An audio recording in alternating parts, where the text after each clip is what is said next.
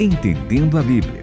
As respostas para as suas perguntas a respeito da palavra de Deus.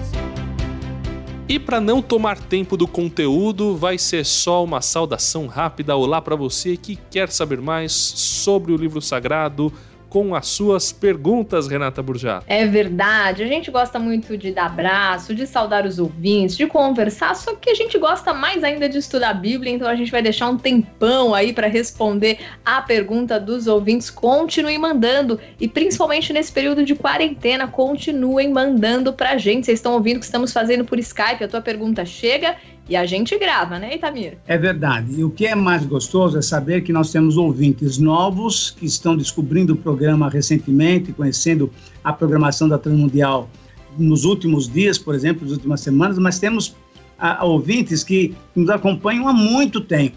E é muito gostoso saber que temos ouvintes fiéis, né? Que temos ouvintes que participam da nossa programação de uma maneira muito legal. E para esse programa Entendendo a Bíblia, a maneira de você participar é mandar o seu e-mail, mandar a sua pergunta, mandar a sua dúvida com relação à palavra de Deus. Estamos aqui para entender a Bíblia.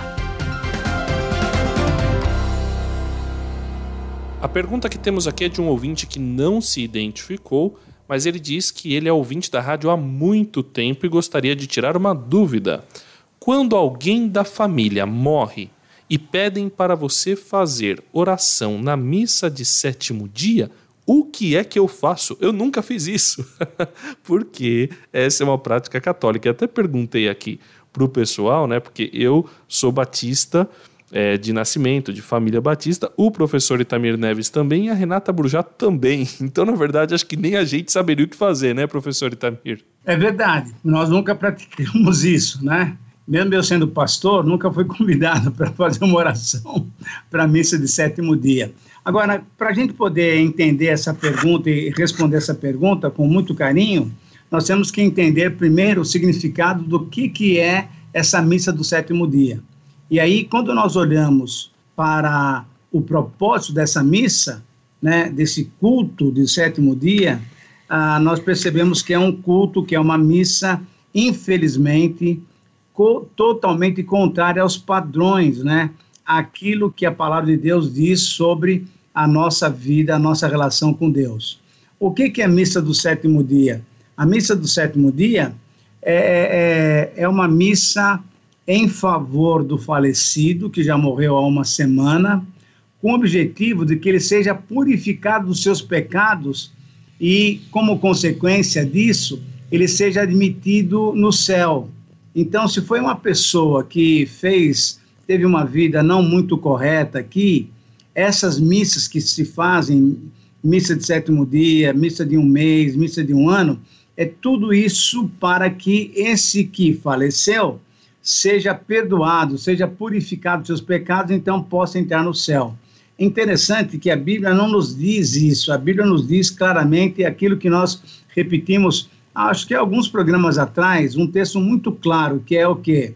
Depois que nós morremos, ao juízo. Então, Hebreus 9, 27, até peço que a Renata leia na versão A Mensagem, Hebreus 9, 27, é muito claro em dizer que depois que nós vivemos, depois que nós morremos nessa vida física, nós temos o juízo. E a partir dali, não tem mais o que podemos fazer para que essa pessoa que faleceu tenha uma mudança de posição. Renata, lê para gente, se puder. Sim, todo mundo tem de morrer uma vez e depois encarar as consequências de sua vida. Assim como a morte de Cristo foi um acontecimento único, assim também é para nós. Então, André, veja só, é uma palavra muito clara, né? Você vai ter que enfrentar as consequências daquilo que você fez durante a sua vida física. E a partir daí, não tem mais nada de que nós vivos podemos fazer em favor daquele que já faleceu. No máximo, no máximo, eu posso orar pela família do falecido, mas pelo falecido eu já não tenho condições nenhuma, porque ele enfrentou o juízo e vai receber as, as consequências, os resultados daquilo que ele produziu durante a sua vida. Como é que você entende isso, André? É, professor Itamir, eu acho que a Bíblia deixa claro isso é um princípio é, evangélico da reforma, depois ressaltado por outras denominações, que o indivíduo é responsável pela, por prestar contas a Deus. Qual é o texto bíblico que fala cada um dará contas de si mesmo a Deus? A gente precisa prestar atenção nesse texto bíblico aí. E agora, uma coisa que é importante a gente falar: nós temos muitos ouvintes católicos. E aqui, de maneira nenhuma, nós estamos desrespeitando a fé. De jeito é, nenhum. Ou, ou o, o costume de outra denominação é, de, de outra igreja cristã, uma igreja muito antiga e um costume que é muito antigo. Nós simplesmente estamos olhando na Bíblia a respeito desse ensinamento e, e nós é, entendemos que não é um ensinamento é, com uma base bíblica, ele tem base na tradição, na tradição, uma tradição bem antiga que nós respeitamos, mas nós não concordamos pelos motivos que nós estamos colocando aqui. Exatamente.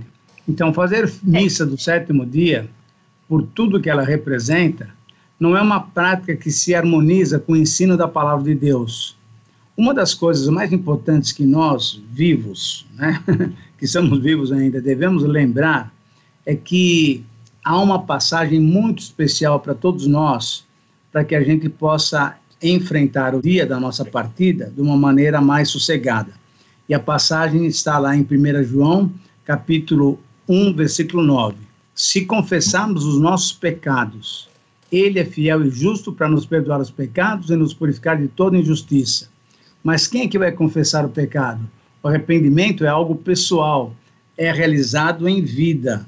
Uma vez que a pessoa morre, ela tem que se encontrar com Deus. E a partir daí, Deus, que é o justo juiz, ele vai exatamente julgar-nos conforme aquilo que nós fizemos, conforme a nossa fé não é tanto a minha prática, mas é a minha a minha devoção. Se eu creio realmente em Deus, se eu aceito Jesus como meu Salvador, como meu Senhor, e eu me arrependo e, e lembro que ele morreu na cruz para me salvar, então eu tenho perdão dos meus pecados. Eu posso fazer, e nós temos várias pessoas que fazem coisas muito boas, nós temos gente espetacular, que ajuda o próximo, que são bons cidadãos, bons maridos, bons esposos, bons filhos, mas que não creem no Senhor Jesus Cristo como Senhor e Salvador. Não confessaram seus pecados, não confessaram que a natureza deles é pecaminosa.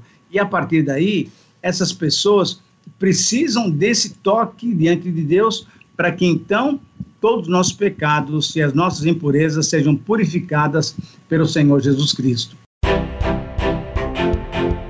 Continue conosco, entendendo a Bíblia.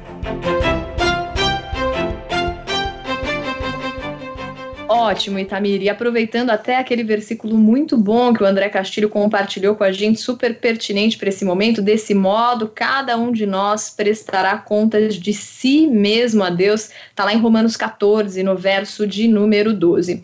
Agora, Itamir, e se a pessoa não é, não tem essa prática e for convidada para ir até uma missa de sétimo dia, ela sabe que não vai ter esse efeito de tentar pedir para que a alma dessa pessoa que faleceu vá para o céu, ela não tem nenhuma capacidade de intervir naquele que já morreu, é ele mesmo que vai se apresentar diante de Deus no julgamento. Mas e aí, a pessoa pode ir para uma missa de sétimo dia, é, prestando ali para os familiares um certo apoio, um abraço, aproveitando uma oportunidade para falar de Cristo? Exatamente. Eu acho que na pergunta que você fez, no finalzinho dela, você já deu a resposta.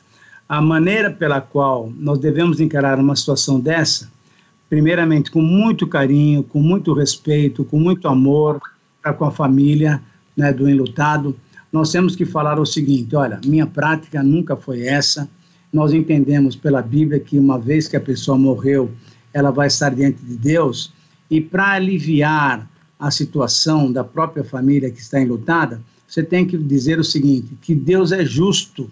No seu juízo, Deus conhece o coração de cada um e ele vai dar o destino eterno conforme aquilo que o Senhor vê, e o Senhor é mais justo do que nós. Então, no máximo que eu posso fazer, estou imaginando que alguém tenha me pedido para fazer essa missa sétimo dia. No máximo que eu posso fazer é orar por vocês, orar por nós que estamos vivos ainda para que Deus nos conduza a ter uma vida bonita, uma vida agradável diante dele, para que então, quando ele nos chamar para prestar essas contas, né, para estarmos diante dele para o juízo, a gente possa ter uma vida correta. O que eu posso fazer nessa ocasião é orar por vocês que são pessoas queridas minhas, são pessoas amáveis, mas eu tenho que dizer o seguinte: eu não posso tentar mudar a situação daquele que faleceu, porque quem cuida dele, agora falecido, é Deus. O máximo que eu posso fazer é orar por vocês, para que Deus também lhes dê a oportunidade de ter uma vida correta, uma vida bonita e agradável a Ele. Essa seria a minha posição, essa seria a minha resposta. Mas aí o senhor iria a uma missa de sétimo dia, professor Itamir? Eu iria, não teria problema nenhum, desde que eu falasse tudo isso e a, e a, e a família pudesse entender. Porque aí nessa questão é uma questão mais social, veja bem, é uma questão de demonstrar amor, de demonstrar compreensão e, como a Renata falou no finalzinho da pergunta, uma grande oportunidade para poder testemunhar do que Jesus Cristo pode fazer por nós quando nós confessamos os nossos pecados. Então, eu não perderia a oportunidade, são oportunidades que Deus nos permite para que a gente possa testemunhar dele, mesmo que seja num contexto completamente diferente do nosso, da nossa prática. Mas é uma oportunidade de fazer o nome do Senhor Jesus Cristo e a sua mensagem ser conhecida por outras pessoas. Muito boa pergunta enviada pelo nosso ouvinte que não se identificou. Sensacional aqui a resposta do Itamir. Já fui para a missa de sétimo dia, todo mundo sabendo que eu discordava da situação, porém amava as pessoas que estavam lá. E eu acredito que uma vez que ele foi convidado, né, ou convidada a orar ali naquele momento é porque eles entendem que essa pessoa tem intimidade com o Senhor. Então, espero que você use muito bem essa oportunidade. E eu agradeço a todos os ouvintes pela companhia. Continue mandando essas perguntas mesmo difíceis que a gente adora, né, André Castilho? É isso mesmo, Renato. E você manda para 11 974 181 456 ou no e-mail ouvinte@transmundial.com até a próxima. Entendendo a Bíblia, com Itamir Neves, André Castilho e Renata Burjato. Uma realização transmundial.